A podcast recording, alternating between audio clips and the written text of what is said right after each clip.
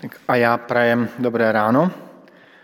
Ehm, a máme dnes ehm, kázání o vděčnosti za práci. A tak chci dopředu nějak se trochu jako omluvit, že to nebude žádná exegeze. To kázání se bude skládat ze tří jednoduchých částí, na které byste nepřišli. První část bude o vděčnosti, Druhá část bude o práci a třetí část bude o vděčnosti za práci. Tak je to takové jednoduché, tak um, snad i jednoduché slovo může nás pozbudit a nějak, nějak nás občerstvit. Tak nejprve o vděčnosti. Když jsem jako malé dítě chodíval na bohoslužby, tak jsem na těch bohoslužbách dělal to, co děti dělávají. Nudil jsem se. A, a měl jsem svoje kostelní hry, eh, kterými jsem se tak jako bavil. Jednou z nich byla, kdo začne modlitební chvíli jako první. Jestli to zase bude ten stejný bratr, nebo někdo jiný. A případně, když už začal, jestli začne zase s těmi stejnými slovy, jako posledních, nevím kolik x let, co jsem chodíval jako dítě na bohoslužby nebo na biblickou hodinu dokonce, tak jestli se bude modlit opět těmito slovy. Jeden z pravidelných modlitebníků byl eh, velmi starý kazatel Jindřich Brůžek. Já jsem ho tam zobrazil, eh, našel jsem jeho fotografii a ten vždy tu modlitbu začínal těmito slovy. Pane Bože, děkujeme, velice děkujeme.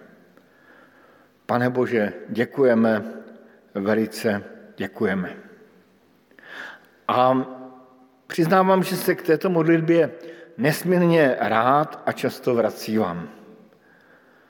A rád si na ní vzpomenu.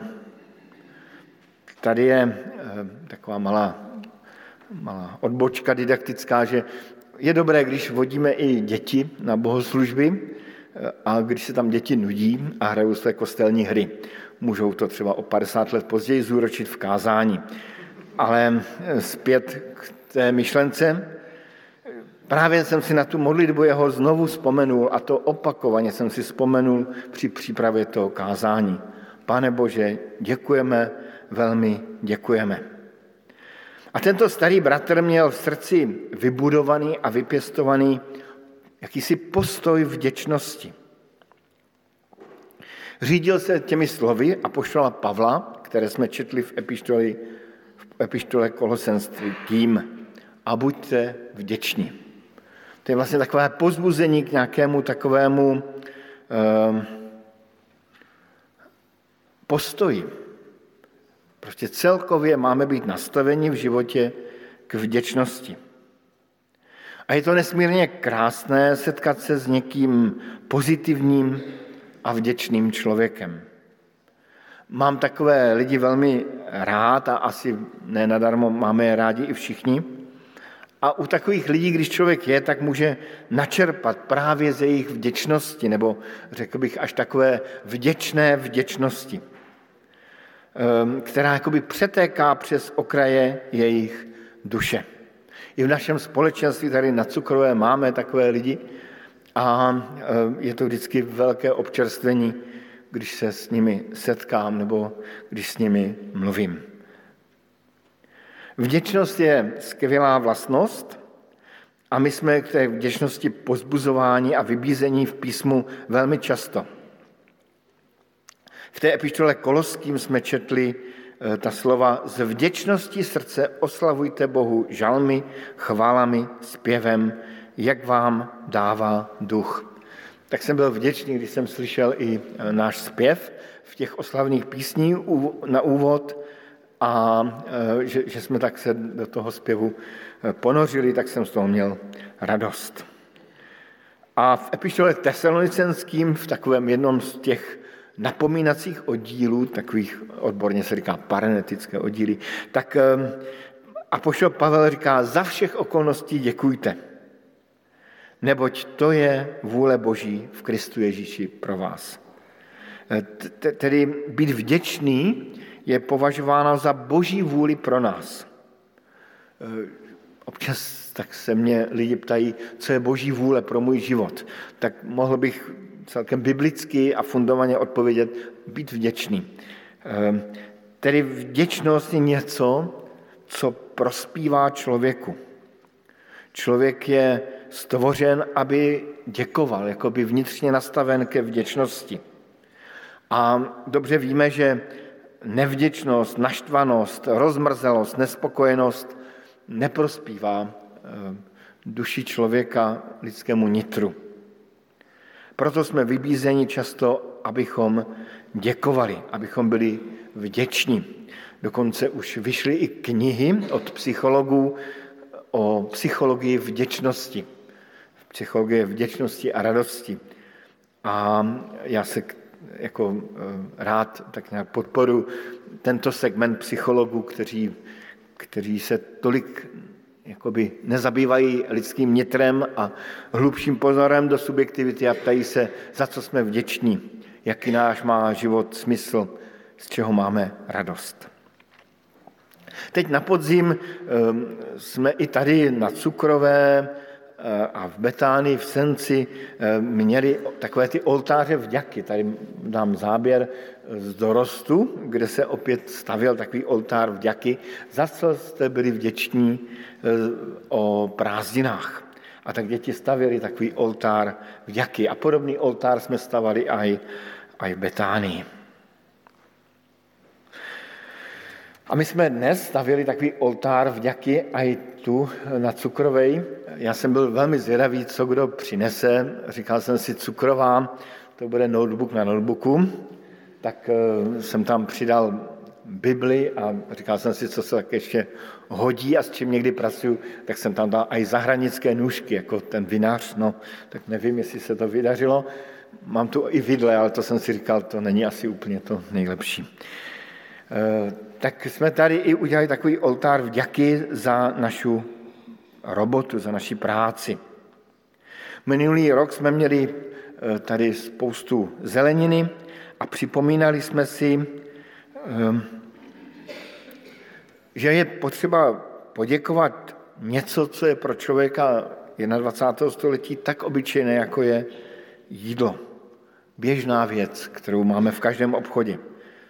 A možná, že je dobré si i uvědomit zase něco, co je zdánlivě tak jasné a obyčejné, jako vděčnost za práci a zaměstnání. A tak pojďme od vděčnosti přejít k práci. Něco k práci. V římské společnosti a řecké společnosti byla fyzická práce považována za něco podřadného. Fyzická práce byla spíše údělem otroku. Svobodný člověk, eh, tak ten pro něho bylo důstojné sport, diskuze, politika nebo válečnická činnost. Ne, tak je to v písmu v eh, svatém, ne, tak je to mezi v židovském národě. Mám důvod si myslet, že člověk, duše člověka, nitro člověka je nastaveno nejenom na vděčnost, ale i na práci. A práce je Pánem Bohem vysoce oceňovaná činnost. A uvědomělá práce je něco, čím se člověk liší i od zvířat. Ehm, jak jsme to četli i v tom zmíněném žalmu to byl ten poslední verš, člověk vyjde za svou prací a koná svoji službu až do večera. Je tam tedy jakoby naplněný ten den nějakou prací. A z toho verše i z té práce, kterou ten člověk dělá, je cítit jakýsi pokoj a klid.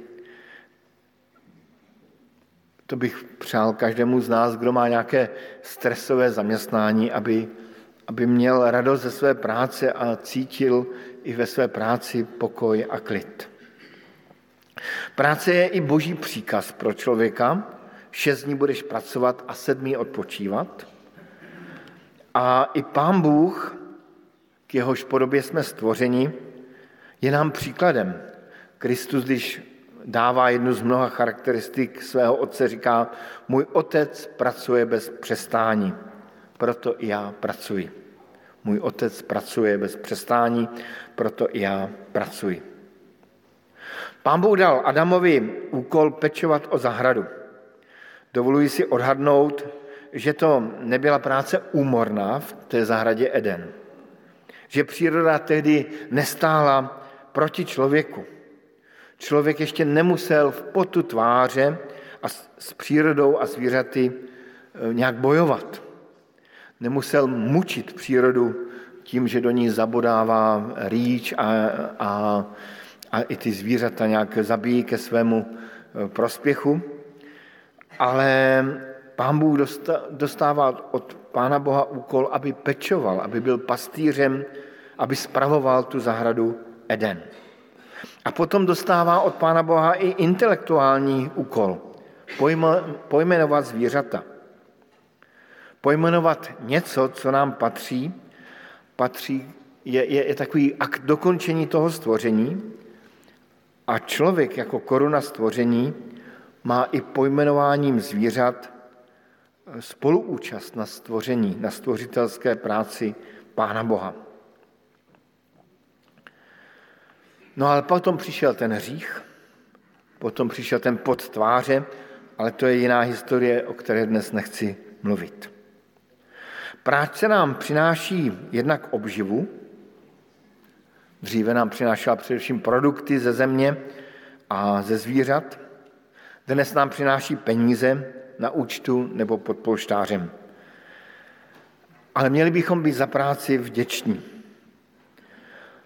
Ze zahrady Eden jsme si odnesli právě tu vděčnost a radost z práce a naplnění z naší práce. Pocit smysluplnosti z naší činnosti. Že vím, že něco dobrého, užitečného dělám a má to nějaký smysl. Nežijí nadarmo. Kdybyste žili v Čechách a sledovali žebříčky popularity zaměstnání, tak na těch nejspodnějších příčkách v Čechách najdete dvě zaměstnání. Uklízečka, nebo tři mám tady, uklízečka nebo uklízeč, nebo, nebo kazatel, anebo poslanec.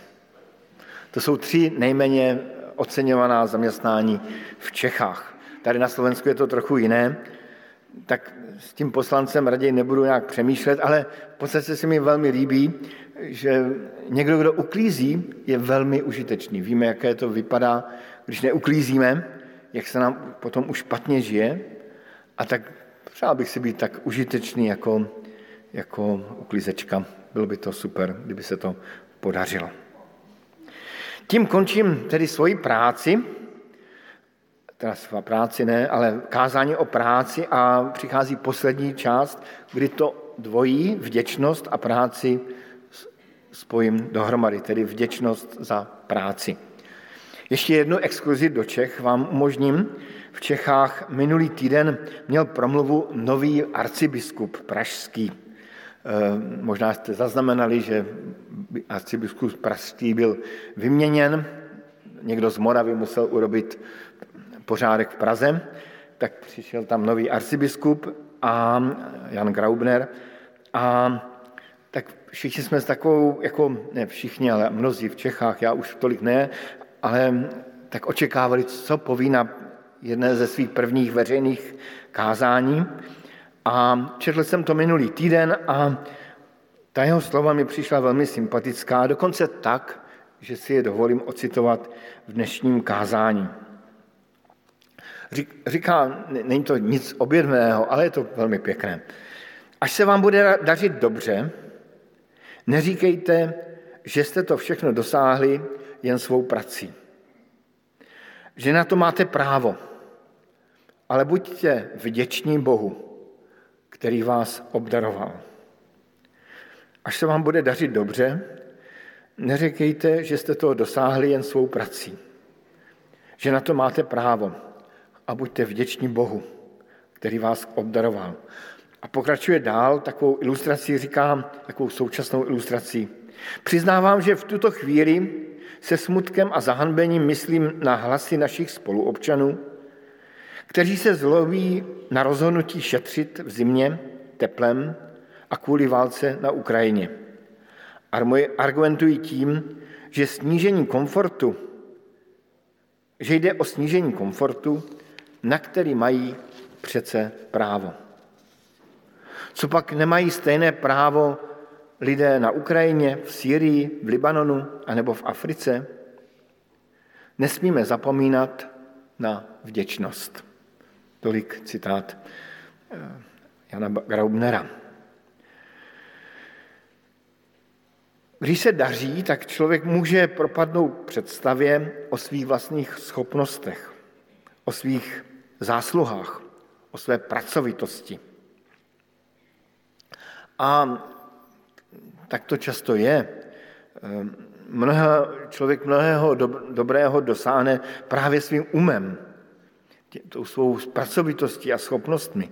Nemám takové, rád takové ty řeči, že jako to není moje zásluha, takové ty povrchní. Ale někde v hloubce bychom vždycky měli být vděční za to, že nás Pán Bůh obdaroval, třeba tím, že máme schopnost pracovat rukama, nohama, hlavou. Že to je velká boží milost. Tajemná boží milost nad námi. Každý, kdo podniká a, a má svoji vlastní firmu, tak si možná mnohem víc uvědomuje, jak, jak strašně snadno může zkrachovat.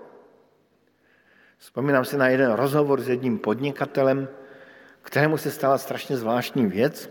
V noci potkal kulhající ženu s vrzající nohou, která byla umělá, taková nějaká dřevěná a potkali někde prostě v Itálii a, a dostal strach a přišel za mnou a říká, není to znamení, že jsem přišel o boží poženání, o boží milost nade mnou? Neskrachuje moje firma? Až úplně takový jako hrůzu z toho měl a já jsem si toho cenil, protože si uvědomil, ano, všechno je jenom boží milost. Úplně všechno je boží milost. To, že žijeme, že pracujeme, že přemýšlíme, je velká boží milost. A zvláště dnes cítíme tíseň a nevíme, co bude. Válka, energetická krize, morální krize a vůbec nikdo nám nedává záruky.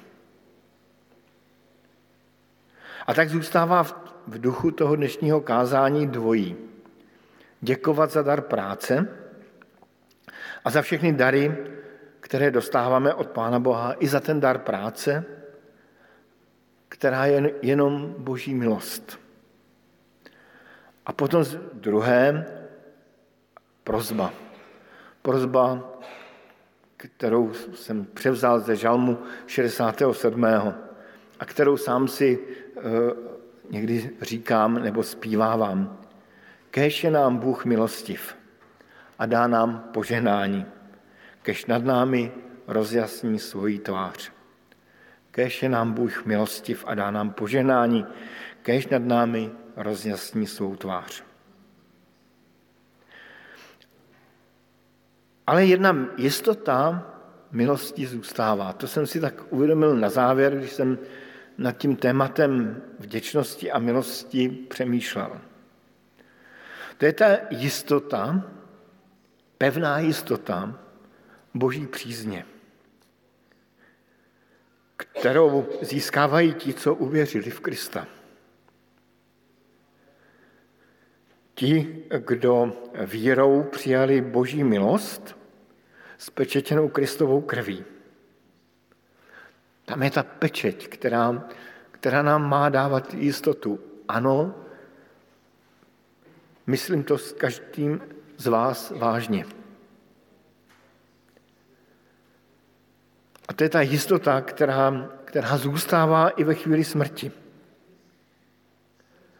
Jistota boží přízně, která se zjevila v Pánu Ježíši Kristu. Tak tomu jako probuzeneční křesťané věříme, tak tomu věřím i já. Ne nadarmo Pavel píše do toho hříšného korinského sboru.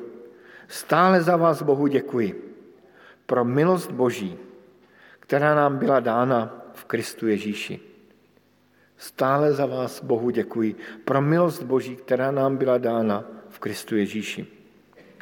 A ne nadarmo jedna z nejkratších formulí požehnání, které i já někdy používám při bohoslužbách, je ta věta Milost našeho Pána Ježíše Krista buď s vámi. Amen.